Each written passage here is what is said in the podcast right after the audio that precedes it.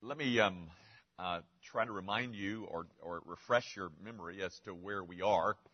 We are examining uh, Romans 8, verses 29 and 30, uh, two verses that contain some very rich theological words. Um, we've, we've looked at a couple of three of them. We're on the fourth one, and it's uh, found for you or found in verse 30.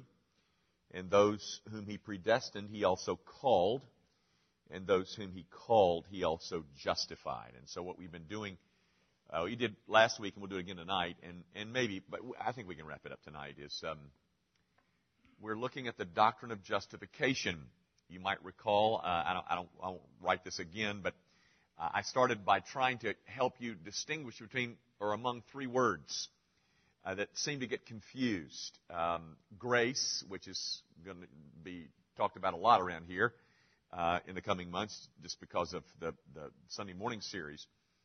Um, God's predisposition or God's disposition to forgive, His uh, eagerness and willingness to be reconciled. And then, um, how does He um, accomplish that forgiveness? Does He simply decide to wink at it and ignore it and just say, I was kidding? No, He's put in, plan, uh, put in motion a plan um, that has satisfied his justice as well as uh, allowing him to express everlasting love.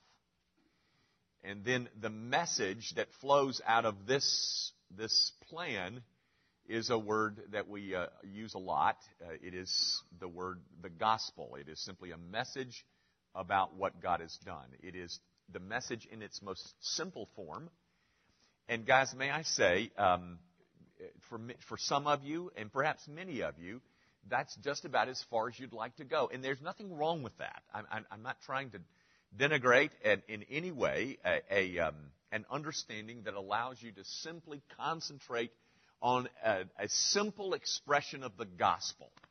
Um, as you know, uh, Paul was in a jail in Philippi, and uh, a jailer came running in one night and said, What must I do to be saved? And he said, Believe on the Lord Jesus Christ and thou shalt be saved. And that's a, a simple presentation, a pure one, a wonderful one, and it is in no way to be, uh, or its value or that the simplicity of it is in no way to be uh, depreciated. And I'm, I, I, don't, I'm not trying to do that. So my point is, um, for those of you who would like to look beyond that to see uh, more about what God has done, that's what I'm doing. And now, for some of you, this is not interesting and, and guys, I could really make this technical. Uh, we could really um, flood you with with um, with. I, I, hate to use the word minutia because it's not, but there's there's there's fine detail. This is a doctrine, the doctrine of justification by faith, has been pounded out over centuries, and and it's still being fought over. In fact, some of you may remember uh, about five or six years ago a, a, a big brouhaha in the um, in the Christian church between uh, a lot of evangelicals over what was called the ECT document, Evangelicals and Catholics Together. That's the ECT document. And um, uh, J.I. Packer and uh, Chuck Colson both signed this document. And then uh, R.C. Sproul and John MacArthur and Jim Kennedy came out with, with a violent attack. I mean, uh, went on television. Uh, and it was all over the doctrine of justification by faith. And, and, I, and if I had to choose a camp, I would have been in that Sproul, MacArthur, Kennedy camp. Uh, but I, I, just want you to know, I, I'm going to give you things that may just be of very little interest. And I, I, I don't do that to bore you. I hate to be a boring speaker. Uh, speakers usually hate to be boring. But um, if, you, if you choose to remain on the level of simply uh, being able to articulate, believe on the Lord Jesus Christ, don't let anybody ever treat you with, uh, with devalue. That's a wonderful message. What I'm doing is trying to, trying to explain um, uh, in a fuller and deeper and I think richer way all that God has done so that He could uh, distribute forgiveness among sinners. Um, there is a sense in which we could talk about this for weeks because there is a sense in which the entire Bible is about justification by faith. if you've ever heard the term redemptive history, this is a book on redemptive history. It is a book uh, as to what God has done over history to accomplish redemption. So, what is this book about? It's about this thing that He's done to, to make available forgiveness to people who didn't deserve it. Or the doctrine of justification by faith. So, um, I, I guess this is by way of apology because I don't want to I don't want to bog you down, but I want you to know that, um, um, you know, the, the Christian church is guilty of fighting over a lot of trivia. This is not trivia. I mean, we can, uh, uh, we can dispense with all the arguments about music and, and, carpet color, but we cannot give up on this one. This is something that, that um, is just way, way too important. All right, now, having said that, by way of introduction, um, we looked um, uh, last week at the author. That's the first thing that we talked about. Um, the author of justification is, of course, God the Father, who is um, mentioned in, in, various places in the book of Romans. One is in um, uh, Romans 8:32, I believe, where uh, uh, who is it that justifies? It is God that justifies. So the Father is the justifier. We talked about the author. I, I said something to you about the author or is acting in the role of a judge. And in that role, uh, he is making a declaration, uh, not um, as opposed to an, a, um, an impartation. He is not infusing righteousness within you. He is declaring you righteous. Now, what is it that enables or allows him to declare you righteous? And that's what we're going to talk about tonight. Um, if God the Father is the author, then who is the uh, the uh, oh who is the executor? who executes this uh, this grand redemptive plan that God has uh, developed?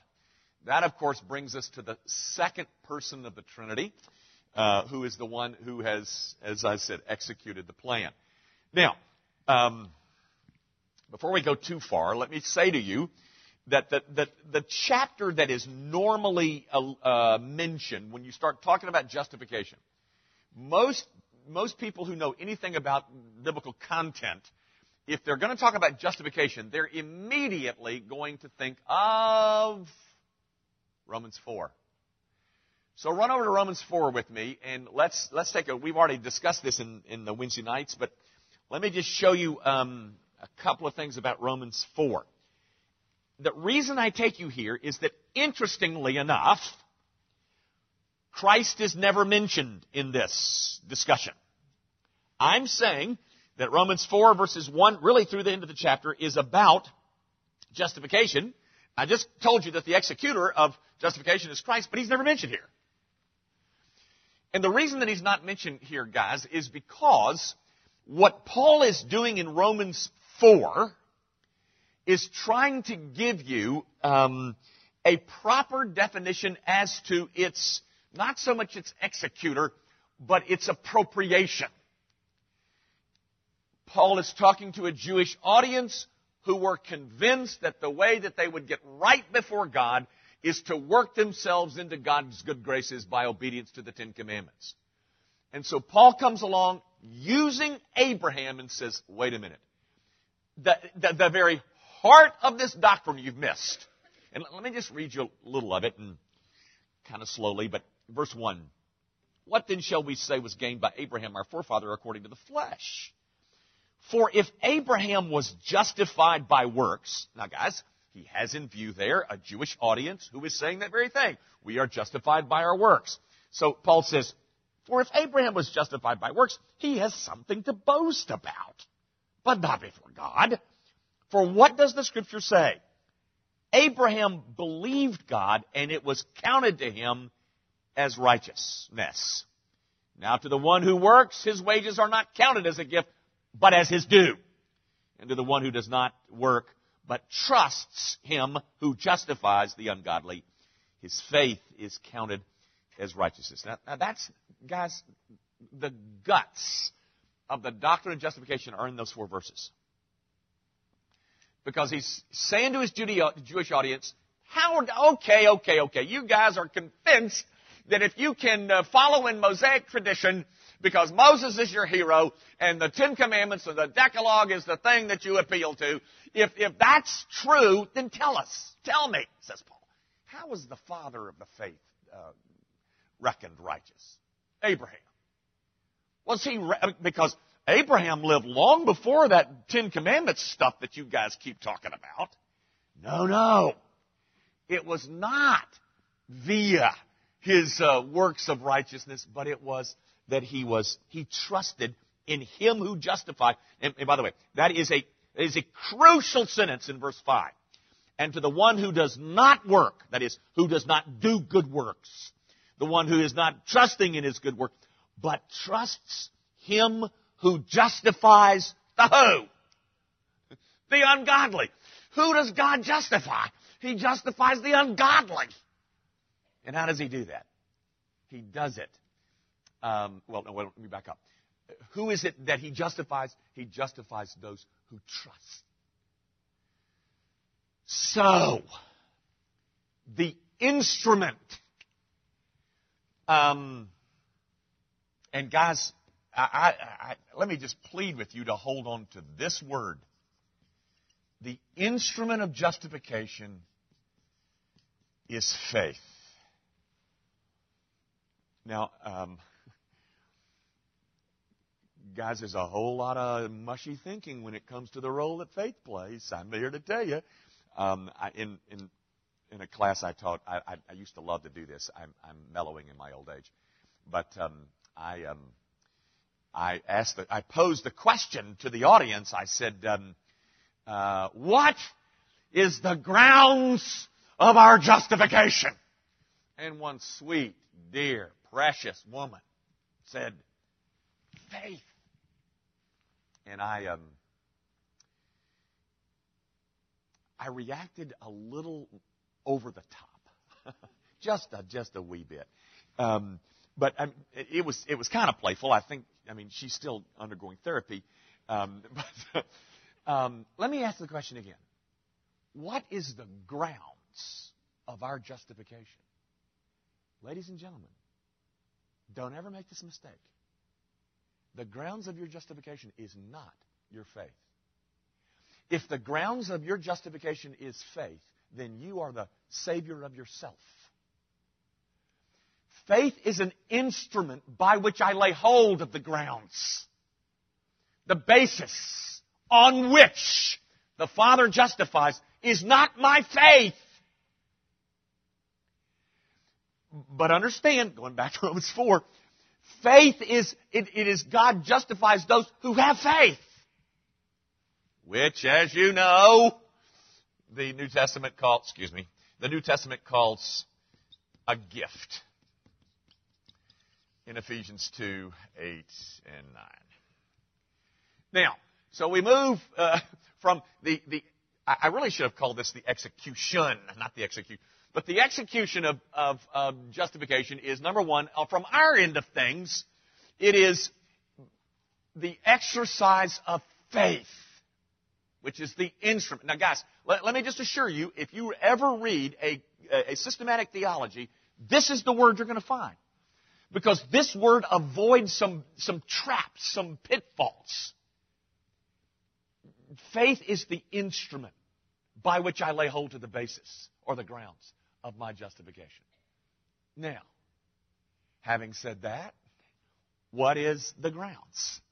What is the, the, the grounds of my justification, it is the finished, completed work of Jesus Christ. The grounds on which the Father is permitted. Uh, and I, and I, permitted is not too strong a word because, guys, if God winks at my sin, if He simply ignores it and chooses to save me by winking at it, then he has assaulted his own character. That character being one of holiness. His eyes, say the scriptures, are too holy to even look upon iniquity. So, if he's not going to simply say, oh, I was just kidding, what has he done? He has found a basis. He has found the grounds.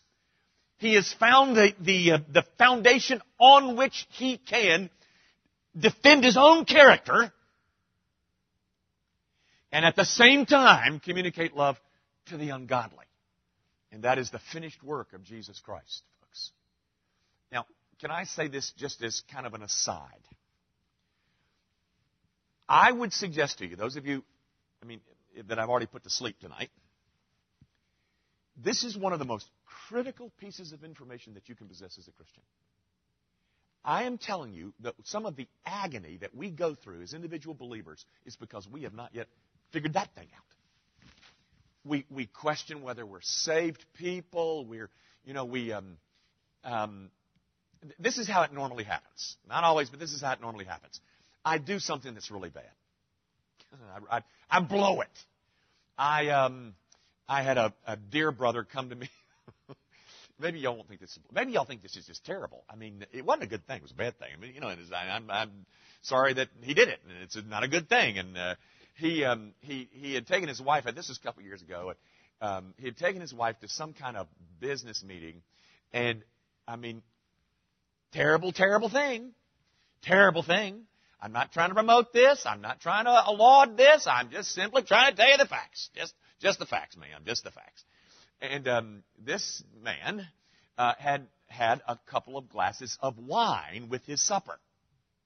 I know that's a horrific thing, and he should be horsewhipped, but he did it. And so he's driving home uh, on a on a cool evening. He owned a convertible, and um, he's driving home with his wife, and just having a wonderfully enjoyable time driving home. Not, not hadn't done anything bad. He's in the meeting. Yada yada. He's driving home, and gets pulled over by the police for speeding. Now I know that none of you people ever speed, um, but I, but for those of us who have, on occasion, just slipped up and sped, he's pulled over, and guess what happens next? This is a fine family man with his wife coming home at 10 p.m. to, you know, get the Dave Brown news, and he's pulled over and ends up with a DUI. And he's got all these problems of gotta do this now and see the judge. In fact, I, I might be over. I think he spent a night in jail. I'm not sure of that, but I mean, just now, now guys, that's a terrible thing. Terrible thing. I'm not trying to laud that. I'm not trying to applaud it. I'm not trying to say justify it. I'm not trying to. Do, I'm just telling you the facts. But this is what happens next when we blow it he begins to examine his soul under this fine magnifying glass and, and he begins to question whether or not that he's really a saved man. And so his situation that is already awful is compounded because now he thinks, oh, how can I ever, ever think of myself as a saved man? Now, guys, I am not trying to promote that kind of behavior, and I hope you don't ever get one of those things. That would be a bad thing. It was bad for him. It's going to be bad for you, and don't do it. That's a bad thing. Don't do it. Stop. Quit. But the point is, my friends, I am not a justified man because I did a good thing. And God is not going to declare me just and righteous because I've done a good thing because it says right here that he delights in justifying what kind of folks? The ungodly group. That means that this whole room is filled with a bunch of ungodly folks. You're hanging out with a bunch of ungodly people. And my safety is, my, my position is, or, or the basis of him justifying, let put it like, the basis of him justifying me is not because I did good or I did bad. Because it's a foregone conclusion that I've done bad. The basis of his justifying me is the finished work of Jesus Christ. So get your blasted eyes off of your failure. Because you got plenty of it. you got plenty of this stuff. Fix your attention upon this. This is your righteousness. This is your hope. This is your confidence. This is your security. And once you take your eyes off of this finished work, well, look what I did. I mean, I, I got that all back. It's terrible. And yeah, yeah, it is. It is terrible. And, I'm, and I wish you wouldn't do it. I wish I wouldn't do it. But guess what? Once I got justified, I'm still ungodly. Just like the rest of you. So, I, I, you, what, my point is, I'm saying that our peace and, and enjoyment of our, of our whole Christian religion is based on our understanding of the completion of the finished work of Christ. Perhaps the most important words in the entire New Testament are Jesus' words from the cross when he said, It's finished. Don't add to it. Don't subtract from it. Don't be saying, "Well, I know he did a good thing, but you know I've been toting my Bible at church since I was a, since I was a kid. I've been an officer in that church, and I've been teaching Sunday school, and I give my money, and and yada yada yada yada yada yada. Leave it alone. It's finished. That's really dear to my heart, guys, because I I deal with people ad nauseum who are wandering around in their souls trying to figure out just how bad they are, and they are bad. We're bad. We're broken, folks. But this is our confidence. Now, having trying to establish that, guys, um, when you, in in essence, the heart and soul of the doctrine of justification by faith. Well, I shouldn't say that, but let, let me say the heart and soul of the doctrine of justification is this. You got to understand what all this involves. So let me just put lots of little numbers under here. First of all, there is a word that you must get down. It is the word imputation. Now, guys, um, um, I did my homework, so um, in Romans four, you're gonna you find the word justified uh, uh, you know, I, I'm reading from this, I forget what the name of my, my translation is. I've got an English Standard Version here, and um, you've got all those other things, and we're all, but my point is, you come to like verse 2, for if Abraham was justified by works, you come to verse 3 and you count it to him as righteousness. My point is, you're going to find a lot of different English words in there. Um, you're going to find reckoned or counted or imputed um, it, it, the, the, translators of the Greek New Testament struggle with these two words. Uh, um, the word justified is the word dikai uh-oh. And then there, uh, the, the word, um, oh, foot. Um, oh, yes. The word that's translated counted is the word logizomai. Now, um, that's not right the, the, the translators of this passage go back and forth with English words. So there's a lot of room for, um, they, they, take a lot of, not a lot of liberties, but they, the translations differ. But at the heart of the doctrine of justification by faith is this, this concept, I guess it is, but in some of your, your, your, your copies, you're going to find the word impute. You're going to find it at the end of verse 8. You're going to find it um, in verse 23. You're going to find it in verse 24.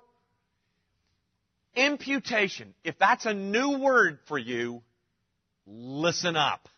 Because you got to get that word. Um, in the doctrine of justification, what we're saying is that there are three grand imputations that take place. The first imputation is uh, my sin, excuse me, wrong the first imputation is Adam's sin to me. All right? You want another name for that doctrine? It's called original sin. Now, guys, here's the problem. Uh, God has established a standard by which you may enter heaven without Jesus. Do you know what that standard is? Perfection. You can enter, if you haven't sinned, you don't need Jesus. There's only one problem. After Adam, you all sinned because his sin was imputed to you. That is, it was reckoned to your account. It was, uh, you were counted as sinful, you were counted sinful as a result of his sin. That's the first imputation. The second imputation is my sin to Christ. So Adam's sin is imputed to me. My sin is imputed to Christ. Alright, so the, the perfect life that I was supposed to live, I didn't do that. So what God does is design a plan by which He takes my sin and makes Jesus responsible for it. He, he, um, he clo- I don't know, he, he puts my sin on him. I, he, he, he puts it in his account. I, you know, it's, I hope you can get the idea. That's what imputation is. Adam's sin to me, my sin to Christ. And then the Father punishes the Son. He pours out His wrath on the Son and in essence punishes my waywardness in, the, in what he's doing at Calvary. That is, the Father is punishing the Son because the Son now bears my sin. The third imputation, Adam's sin to me, my sin to Christ. The third imputation is the one that you see written about here in Romans 4. That is, Christ's righteousness to me. And so the Father uh, has this standard. This standard is perfection. I didn't do it. Therefore, he says, all right, we got a problem now because they, there's no perfect folk out there.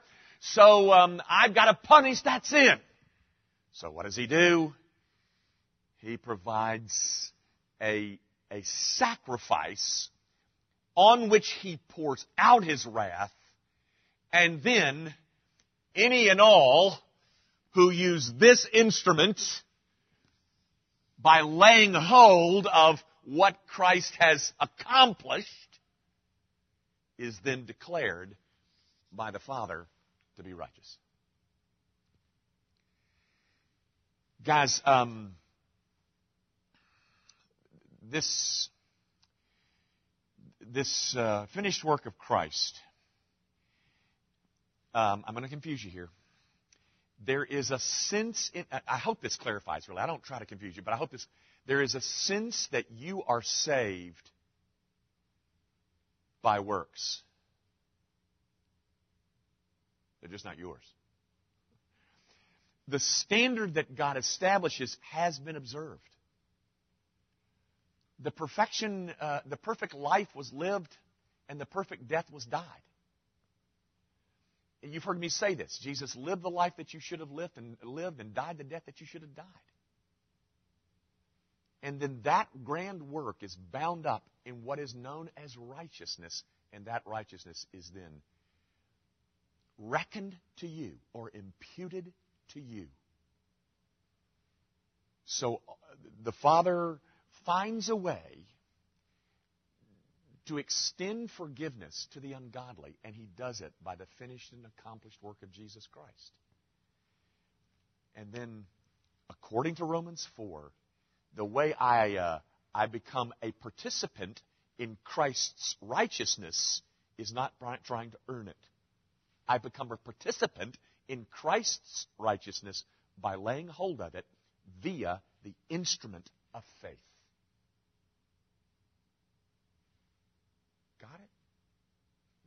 I, I think you do. I, I, think you've heard this much of this before. and For some of you, it's old hat. But um, let me mention a couple of other quick things, and I'm and I'm done. Um, um, guys, the Protestant Reformation um, was not fought over the doctrine of justification by faith.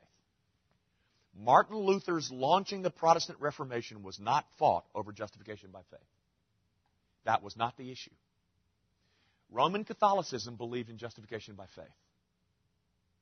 The Protestant Reformation that was launched by Martin Luther, of which you are a part, was fought over the doctrine of justification by faith alone. That's where the, that's where the spur is, folks. That's the, that's the thing that separates you from Mormonism, from Judaism, from Catholicism, um, because it is the emphasis upon justification by faith alone. I'll say this. It's what separates you from the Church of Christ, who suggests that you must be baptized by them by immersion. What, what, what I am holding forth here and hope that you adopt is that the, to add anything like baptism or anything that you would like to add to it, to add anything is to assault this and to suggest that um, his work wasn't finished. And he ought to take that word back that he said on the cross about it is finished because it really wasn't. Guys, if you've ever been in our new members class, and if you're coming to our new members class, you're going to see this little film clip. Um, you might remember. Um, I was on a panel that was on television years and years ago when I had some hair and were, was a lot thinner.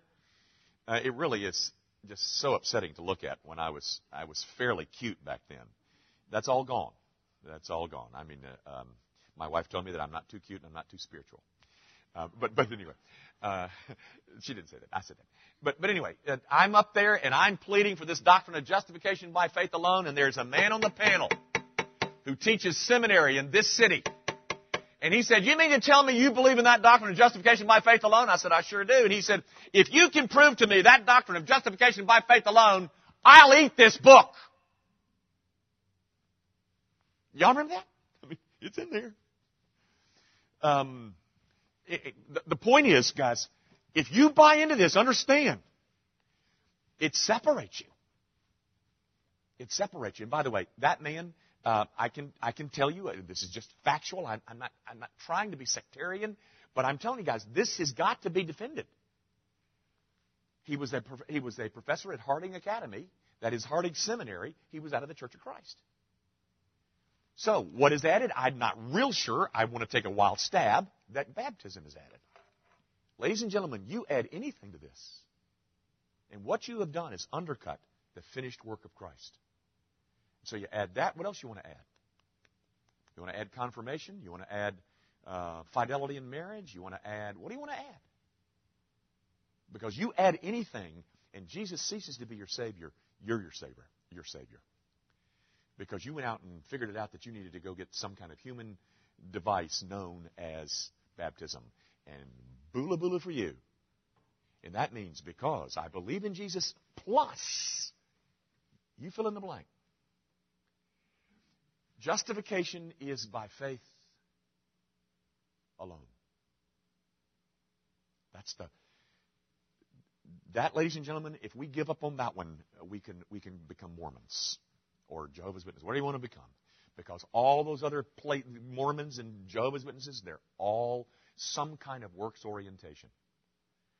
The whole message of Romans 4 is that no, if you get it by works, then you earned it and you got something to boast about it. Abraham didn't do that, says Paul. No, he got it when he believed. And that's when you got it. Now, one quick thing, and I'm done, uh, is the result. The result of uh, justification by faith. It's mentioned a couple of times, but um, Romans chapter, I mean, if you're at Romans chapter 4, you can, you can just cast your eyes over into Romans um, chapter 5, where this great, wonderful statement worth memorizing says, Therefore, since we have been justified by faith, we have peace with God through our Lord Jesus Christ. You want to know the result? The result of being justified by faith is that we have peace with God. You're at peace with God, folks. Um, you're at peace. No more war, more struggle. I'll tell you this and I'll, I'll quit. Um, years ago, when Susan and I had just become Christians, we were 22 years old. Um, I mean, we, we both became Christians on the same night um, at a little ministry in Fort Lauderdale, Florida called the uh, Greenhouse. But anyway, I, I, um, the, the pastor of our church was Dr. D. James Kennedy. Some of you know uh, Jim. Uh, he's on television tonight. If you'd like to go watch him, his channel, whatever. I think he's on every night. But anyway, uh, maybe not. Maybe just Sunday nights. But anyway, I, I never will forget him te- teaching through Romans. And, and, I, I'm still trying to figure this out. Oh, wait a second now. I, I, but I mean, I, I had embraced the Savior and, and I think was a saved man. But I remember him saying, um, and I don't know exactly what setting it was, whether it was a Sunday night or a Sunday morning, but it was Romans 3:28. And and that that was the thing that that kind of cleared away the fog for me because it was so simple. If you're around Romans 3:28, it simply says, Paul says, "Therefore we conclude that a man is justified by faith apart from the works of the law." I don't know how it can get any simpler. Paul says, Therefore we conclude that a man is justified by faith apart from the works of the law. Don't add anything to this, folks. Believe on the Lord Jesus Christ and thou shalt be saved. You believe on the Lord Jesus Christ, and it is that exercise of faith that the Father uses, uh, or the finished work of Christ is the I lay hold of that, and because I am now I now belong to Him, the Father declares me righteous because I belong. I am now brought into union with this um, with this Savior, this God-provided Savior. Hope that will be helpful and clarifying, and we'll move on next week. Lord Jesus, we are grateful that you have seen fit to accomplish the Father's good pleasure by um, emptying yourself and becoming um, obedient, even obedient to the cross, on which our sin, your people's sin, was paid for, dealt with, to trouble us no more. And I pray that that, that great hope will be ours and um, that this that clarity might be brought to the minds and hearts of your people so that we can fix our attention not on our failings, but fix our attention on the great successes and victories accomplished for us in the work of Jesus Christ. In whose name we pray. Amen. Thank you and good night.